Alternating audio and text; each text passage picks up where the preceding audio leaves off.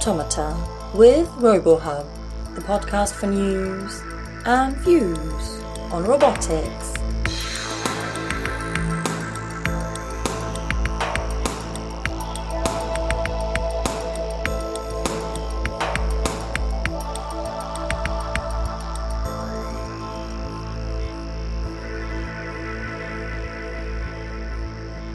Hello and welcome to this week's episode of the RoboHub podcast.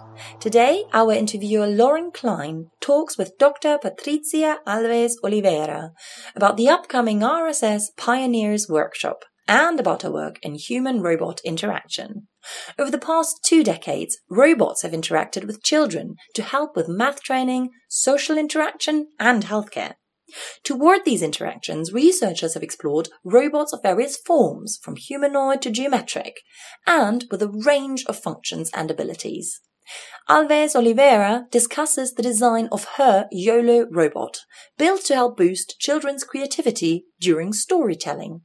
From her work at RSS Pioneers to the development of her robot creativity project, Alves Oliveira shares the experiences that shaped her work as a robotics researcher. Hello and welcome to RoboHub. Can you introduce yourself?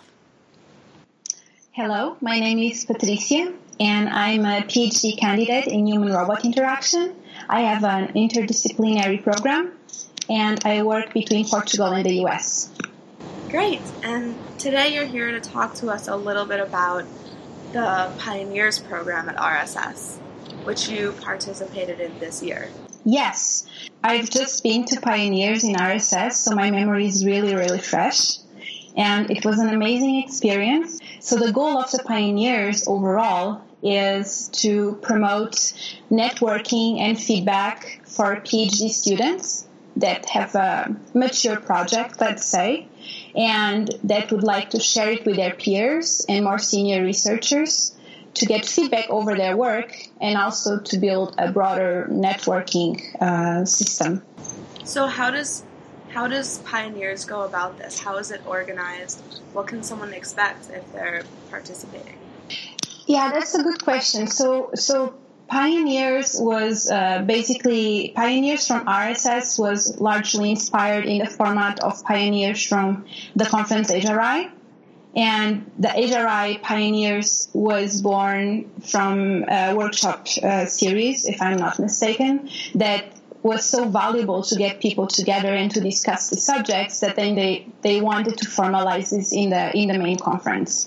Um, so Pioneers is a type of doctoral consortium, I could say, but it definitely goes beyond that. And it goes beyond that because uh, you not only uh, interact with your peers that are in the same stage as you, which is super valuable because you have a lot of common fears and expectations and hopes, and you can share this in a very informal setting, but also because you get to interact with um, both uh, senior and young professors so you get to be exposed to these different views of what academia is and how people get to where they are right now. What were the choices they've made and what they would have done differently if they could go back. But also it's a place where you can, you know, think and uh, ask questions about uh, the issue of academia versus industry because there are a lot of keynote speakers invited that are also from industry. Can you explain a little bit about the setup of the pioneers that students present and then they get feedback from a variety of people, or is it that the professors and industry experts present, or is it more of a conversation environment? Can you kind of paint a picture of what it looks like to be there? Yeah, so first of all, it's a very intense full day uh, workshop. Um, and the way it goes is by invitation only. So you really need to submit your research project or research proposal, which is a short submission of around two pages or four pages, depending on which pioneers you go. But in RSS, it was two pages. And you are invited to describe your PhD project and where you are, what you have achieved, and what you plan on achieving in the future. And the great thing about it is that it gets peer reviewed by uh, people, senior researchers in your field. And the reviews you get in that starting point are right away really valuable for you. You receive written reviews based on your applications. Yes, exactly, exactly. Uh, so usually the the reviews are very targeting your PhD project, very much targeting your research questions. And it's like, you know, you are presenting this to an expert people that are not your supervisors. So it's a third eye view over your work, which is always valuable because a lot of, you know, questions that you think are basic, they arise and they're only basic to you because, you know, it's your project and you you are the one thinking about it. But then for other people it's not that obvious. And you need to make that communication happen. It's one of the key points i think in communicating your work. So the format of the pioneers is is comprised by different aspects. You have uh, lightning presentations of your work. So everyone gets to present in the slide format in front of the audience of the other peers and uh, researchers the work uh, which is basically what you have submitted. So, kind of your research project. So, everyone knows what everyone is doing at this point. And then you also get to choose with who you would like to talk more and who is more aligned with you. And I think this is really important because at the end of the day, uh, these people are in your stage of, you know, academic journey, which means also that probably they are going to be the ones that you're going to write grants with and they're going to be your peers in the long run. So this is a great way to establish that common ground with them and to, you know, just ask questions and never be afraid to expose your thoughts to them. I think this is also very, very good. And, and then you have uh, small group discussions between organized group, group discussions that can be with your peers or also with senior researchers and you have panel discussions, which is a great way to ask, you know, um, young young professors uh, like what do they value when they hire someone, or even uh, more senior professors, um, some tips from their from their experience.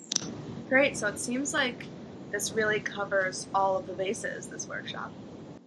Yeah, and I think the the environment gets so you know safe to really ask any question that I find it very very valuable and very rare.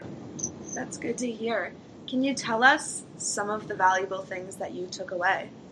Uh, so for me, it really made me think about my place in academia right now and where I want to go in the future. Um, so in my case in particular, I really want to continue in academia, but the fact that I've heard so many things uh, from, you know, research in industry settings, like for example in RSS pioneers, we had people from DeepMind in the research part of DeepMind. So that was re- really interesting to, to learn some of the differences that for us, PhD students are really not that obvious. For example, the funding was something that really came out. As researchers in academia, we need to, you know, constantly look for it and apply for grants, and it's like um, a full-time job. and and in industry, you get to do research, but you don't need to be worried so much about the funding. But then maybe you need to worry about some, some other things, like the content that you can publish is more limited than in academia. So it really depends also at the end of the day of your personal journey, what you really want to do as a person. And I think this will, this is what I think everyone was thinking at some point. Like we can be a lot of things and there's a lot of opportunities. And now we know kind of what are the good and the bad parts about each one of them. But what do I want to do with it? And, and I think that's what I've learned to place myself in all of these things that uh, academia and industry have. And how much do you need to know about your goals and your career path coming into the workshop? Because as you said, they discuss the pros and cons of a few different trajectories industry research, academic research. How, how much are you expected to know coming in? So I would say that the majority of the people in RSS Pioneers were PhD students around third year, fourth, fifth year. So it's when you feel you are committed with a given topic or a given project that you want to pursue and you have done some work on it, it does not need to be published. You just, you have to, you can only describe it. and and then you already have like a vision of what you want to do in the future with what you've learned before i would say so if you're really really in the beginning which is more like an exploratory stage uh, and it's great stage um, but you have not converged yet into anything because you're still, you know, looking around, playing with things. And I think this is essential. But in the stage of the pioneers, I would say that you need to have a little bit more of a clear vision of what you're going to commit in the next years of PhD. Great. And then after the PhD, is it important to know whether you want to go into academic research versus industry research in order to No, I think I think I think that's the great thing about it. I think you just need to have the question in your mind. It's not it's not for sure that you're going to find the answer, but for sure uh, the content will make you think about things differently. Yeah. And what is the thing that surprised you the most when you were listening to all of this information from other people, from your peers, and from industry and academic experts? What did you learn that you didn't expect? Mm, that's a great question. Um, let's see. I think I've learned that a lot of the people that shaped my decisions of what I've been doing lately in, in professional terms, they were professors and they continue to be professors. So these are the really inspiring people in my life. And I think I want to become a professor, maybe because of this. And that was really surprising, I think. You know, it's like this inside moment that you think, oh, everything makes, makes sense. You know, I'm here because, you know, it makes sense to be here. And also, what surprised me in a more practical term is how you can engage uh, right away into other, you know, dimensions of academic work because you are in the workshop. So, for example, if you are a participant in the RSS Pioneers workshop and you want to continue learning with it in the future, you can do so by, for example, applying to organize it in the next year. And you can only do it once, so you can only do it when you are the participant of that year to apply to organize it in the next year. So it's not like you can go back and say, oh, oh, by the way, I want to organize it. No, you have to do it in that year. And this means that you get to see the backstage of what it is to, you know, organize a panel discussion with uh, researchers or professors and how to manage all of the submissions that come to you and how you get to decide whose group you want to have in the workshop, but from the perspective of a more selective perspective. So you are, you know, either a PC member or a general chair. And, and I think that that is also a great opportunity to learn about this part. And this ties a lot with, you know, writing grants and collaboration with peers in different ways. So I think this is very surprising as well. Sure, that you get this experience. yeah, and to be given the opportunity. Yeah. Right.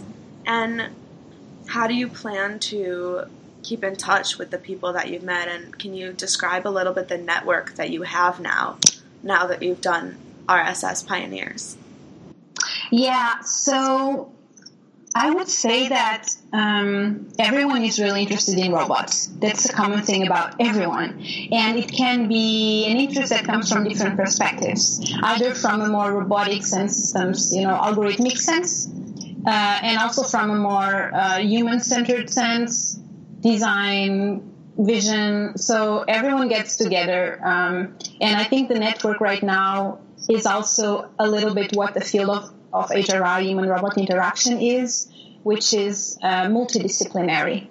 So I think the network translates the nature of the field. So there are people from different backgrounds, and that is also required to be an effective researcher in HRI to be able not just to learn a little bit from different fields, but to at least be able to comprehend and talk with other people from other fields. And I think pioneers really got together, these people from different fields. Right, so there's a focus on diversity in thought and diversity in research background which can kind of help you place your work in the field of robotics and understand where your work falls in robotics in general and also learn a little bit about other areas of robotics which you may not necessarily study as frequently. Exactly, and that's the interesting part about it because even if I am not uh, studying a given topic in my PhD right now, but I know that in the future I would find another topic of interest and I can associate someone. So that that's really great. Right, especially for collaboration purposes. If you have kind of a multifaceted project, it's good to know people who are researching in these different areas. Exactly. So now that you've told us a bit about pioneers, can you discuss a bit about your own work in robotics and what inspired you to get into this field? Coming from psychology, saw in robotics a huge potential for discovering new tools to study people. So mainly when I say I'm from robotics to my psychology colleagues, they're like, why? Why did you switch to machines? But actually it's all about the people still. And it's it's what drives my work from all the angles I've I've been doing things. Robots are great. They're predictable. They are, you know, you can you can code wherever you want. They can do things as many times as you want. They're the perfect tool for a psychologist to use in a controlled experiment. So I just thought about this potential and how I could acquire it uh, to also feed back knowledge into psychology, but also in other fields, how we interact with technology, so th- this was definitely a factor that inspired me and it gave me an opportunity to learn about something completely different, to be working with people whose vocabulary I had to learn. So all of these gave me a perspective of growth, which is something I was really seeking for. Um, psychology is a field that exists for a long time, so I was seeking for something that I could maybe be a little bit more creative, more risk taking in the types of research questions. And a lot of things in psychology happen inside the lab and human robot interaction is all about going into the real world robots. So that's that's super exciting for me. All of this noise that exists in the experiment is very, very important and it tells so much about the limits of our work and the potential of it. Can you tell us about a favorite project of yours that you've been working on during your PhD? Yeah, sure. So uh, during my PhD, I I focused on creativity and robotics. Um, and basically, what I really want is to use robots to empower capabilities that people already have, uh, such as the capability of creating something uh, so I thought about robots as tools, as catalyzers for, for the creative process. Um, so in my PhD right now, what I wanted to do was to create these robots for children so that during their playtime, they would create some amazing stories uh, because the imagination process would be an interaction between their own imagination and then what comes in the interaction with the robots. What's involved in that interaction? Yeah, so basically the robot behaves as a toy. And, and that was also a very challenging problem in the beginning because I wanted these robots that children could, you know, play around in an unstructured play setting, free play, go out, outdoors. And there are not many robots that can do that. They are usually more restricted to platforms and out, outlets and cables and sometimes they are very sensitive to carry around and even the children are afraid of doing that. So i decided i wanted to build a robot that could accommodate for free play. So so then i started doing design sessions with children and started understanding what they want and how they play with it and what is the type of activity that can come out of, of this design process. At the end we had very different several little robots that they could play with and they could go out with them because for example the power system of the robot is inside the robot. So this all of this then creates a different experience of interaction because from the moment that they can grab and run with it somewhere else uh, it means that the potentialities of playing with it increase. So one of the things that can happen is they are playing with a robot as they do with, with their own toys, like with a car or with a doll and then the robot does something back according to the play patterns that that it perceives are happening in that point in time and children react to what the robot is doing so we have to take this into like a, storytelling context approach like they're saying the robot is going home and they move the robot home, but then the robot does something completely different. And what they do is to try to justify the robot behavior. Like, oh no, the robot doesn't want to go there, or he's, he's late to go somewhere else. So this becomes a joint interaction, interactive process of creativity between children and the robot that's very interesting to see. So, because the robot's able to take actions that are different from what the child's intending, the child is then kind of prompted to understand or create an explanation as to what the robot might be doing, and this fosters creativity. Yeah, so we didn't want to lie on the definition of randomness for creativity because that's something different. We really digged into what creativity means in the scope of my work. And usually people think about creativity as ideas that are completely out of the box and innovative, but also which which is part of the divergent thinking of the creative thought. But then you need to converge at some point, you know, like to have this to choose the best ideas, uh, to understand how they fit together, and then to deliver something. It could be a product, it, it could be a service. So for that, convergent thinking is also really important. So in my work, we are trying to play with this divergent and convergent thinking in storytelling. So when the robot does something different from the play pattern that the child did, it's kind of stimulating a plot twist. So we want a divergent thinking approach here. And if the robot mimics what the child is doing, we want to elaborate on this. It's a good idea. Let's keep on with it. So we want to stimulate convergent thinking. So the robot can do both of these things and it behaves in a very minimalistic way. So it doesn't use natural language to interact, but rather different movements with different speeds and angles, play patterns, and lights. This was all studied with children, what would work and what would not work. But, but this abstract way of communication is also very enriching for the creative process. So how did you choose when the robot should diverge and when the robot should converge? We focused on how children build stories, and there is a storytelling arc. Usually, it can be more complex or not, it depends a little bit, but um, mainly you have a beginning, a middle, and an end. So, in the beginning and in the end, you want things to be more coherent uh, in the beginning to to start to ground the story, to introduce the characters, the context, the scenario, the actions that are happening. So you want something more coherent, and in that case, the robot mimics what the child does. So it kind of establishes the convergent thinking approach, and then there is a middle part which is called the climax of the story where you would expect peaks of actions and usually the bad guy comes into play according to children. Um, or someone has a superpower that they just discovered. So in that moment the robot feels that the movements are uh, with a different speed they are more aroused and we enter the climax the middle part. So we start the divergent thinking approach and then things go go down a little bit more. So they, they calm down in the in the falling part of the action. So we we go back to the conver- uh, convergent thinking because we want the story to end at certain point. So basically the robot decides according to the movement patterns and to the time of the story the storytelling arc.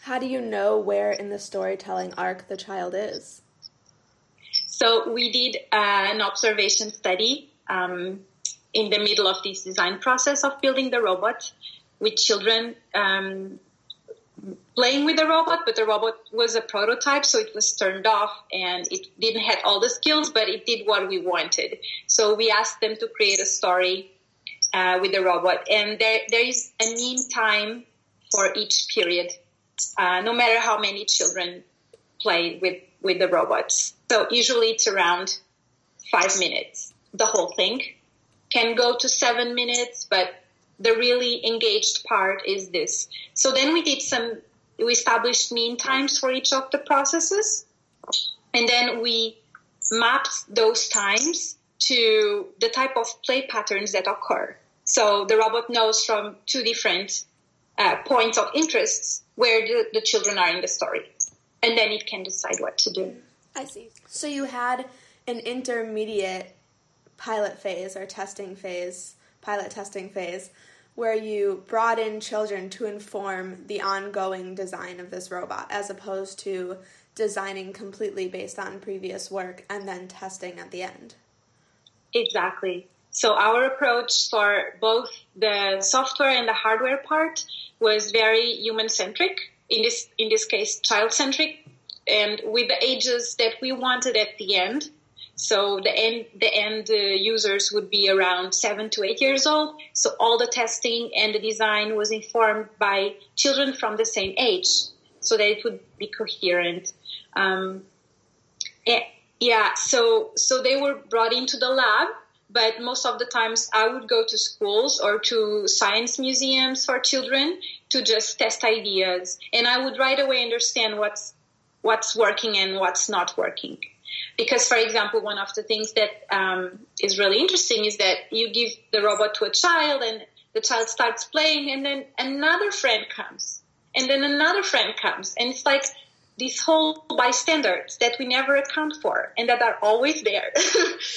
so um, we wanted to establish this abstract interaction and kind of minimalistic to also account for um, to avoid disappointments basically we don't want uh, the robot to not acknowledge the other children so let's just keep it open in the sense that everyone can play with it and is not differentiating between children but is differentiating the story that is happening um, so that was one of the approaches, for example, because children just share toys all the time. Wow. So after all of these design phases, what did the robot end up looking like? What was the final form of the robot? So the robot is it has an abstract form, I would say, which is also very important because it sets kind of realistic expectations. Um, I, I would say it's not a robot that disappoints you because it doesn't set the expectations that go beyond what you see. Uh, so it does not have eyes or ears or mouth. So I don't think you would expect the robot to to see or to you know speak with you directly, like in a normal language tone. Um, it has these fibers on the top, like on the crown, and they illuminate to give a lot of light to the interaction and then it has the wheels and it moves around. The rest of the body is very geometric. It's simple and it's white and you feel safe to grab it and play around with it because it has this consistency uh, in the body that affords touch and movement and pushing um, so right now the robot is very abstract and I, I could I could say that the robot looks like something specific, but every time I'm with children they say the robot is something different than what I think. So some of them say it's like a pineapple, others tell me it's like a superhero, so you, you don't really know.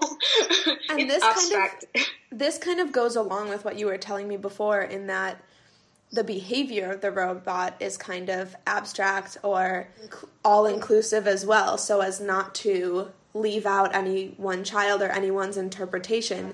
Both it's, the actions and the form of the robot are designed to be inclusive of many different kids and many different types of of interactions. Definitely. And I think this was a, a goal that we understood from the beginning that was important for the context of creativity provocation with robots.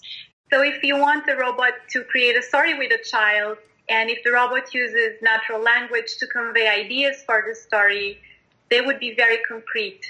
And maybe they won't leave enough space or not as enough space as you would desire um, for a child. And that can be because of different things, can be because they look at the robot and they associate an overpower of intelligence or something like that.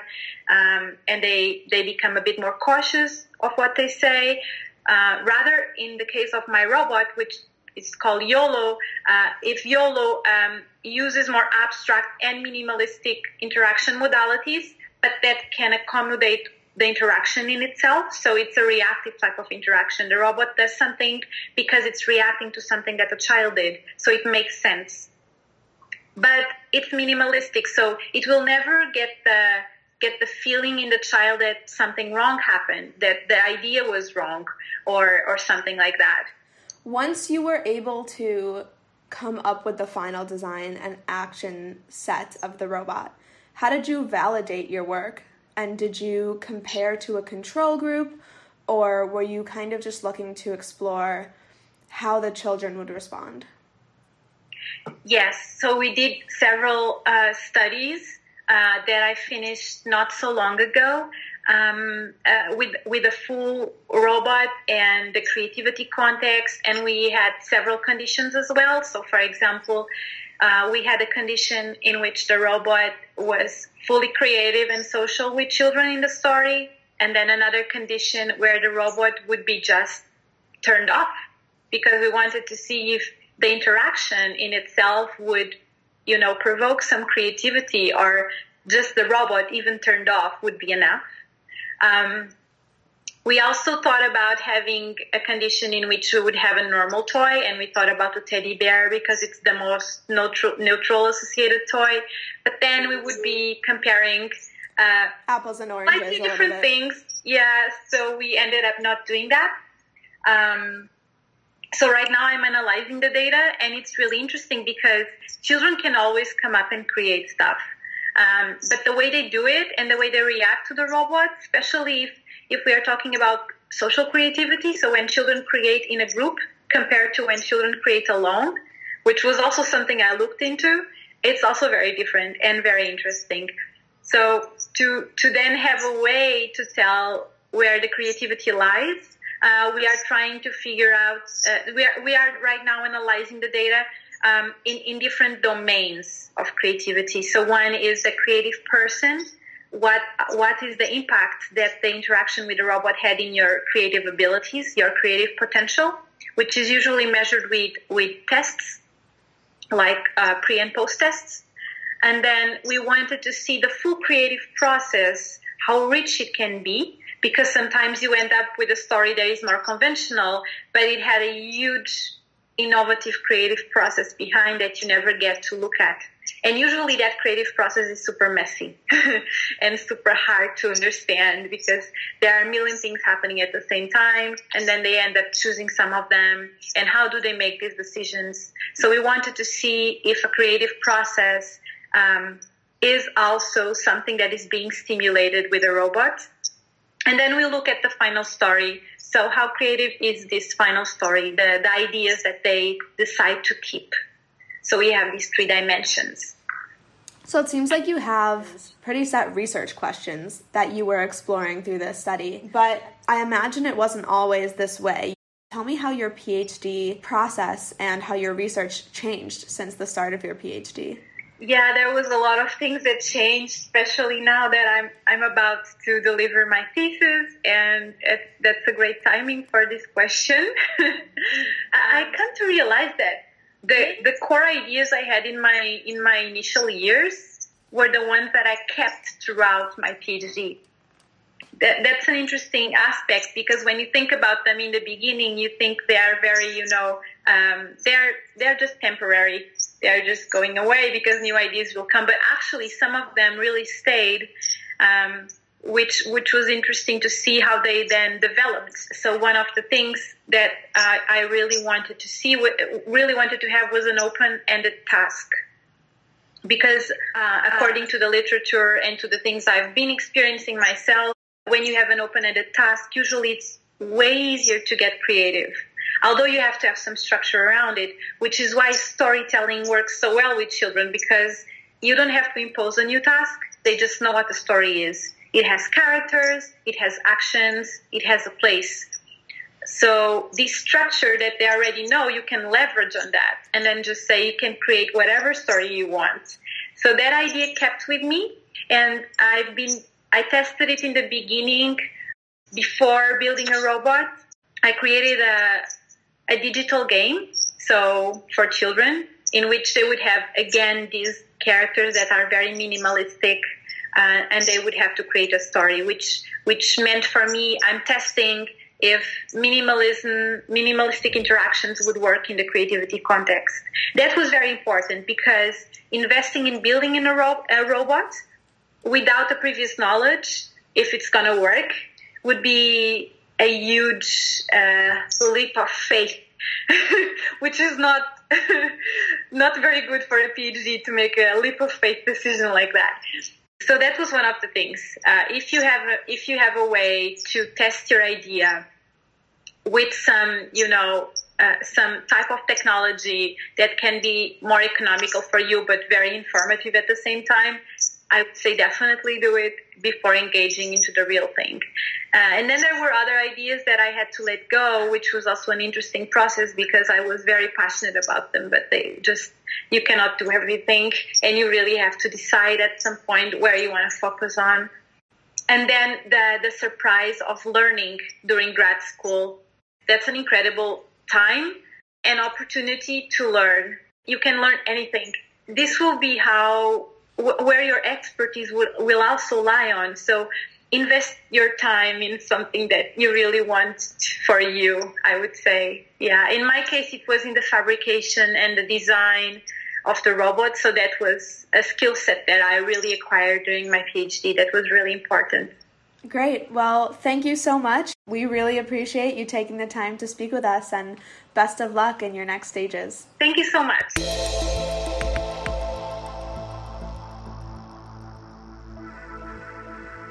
And I'm afraid that's it for today. Check out robohub.org forward slash podcast to find out more about this work or to listen to any of our past episodes. And if you have a project you would like to hear featured in one of our upcoming interviews, please feel free to reach out to us by emailing our president Audrow directly at audrow.nash at robohub.org.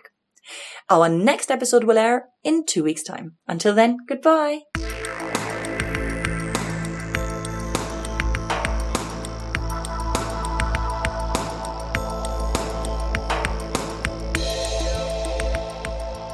Automata with RoboHub, the podcast for news and views on robotics.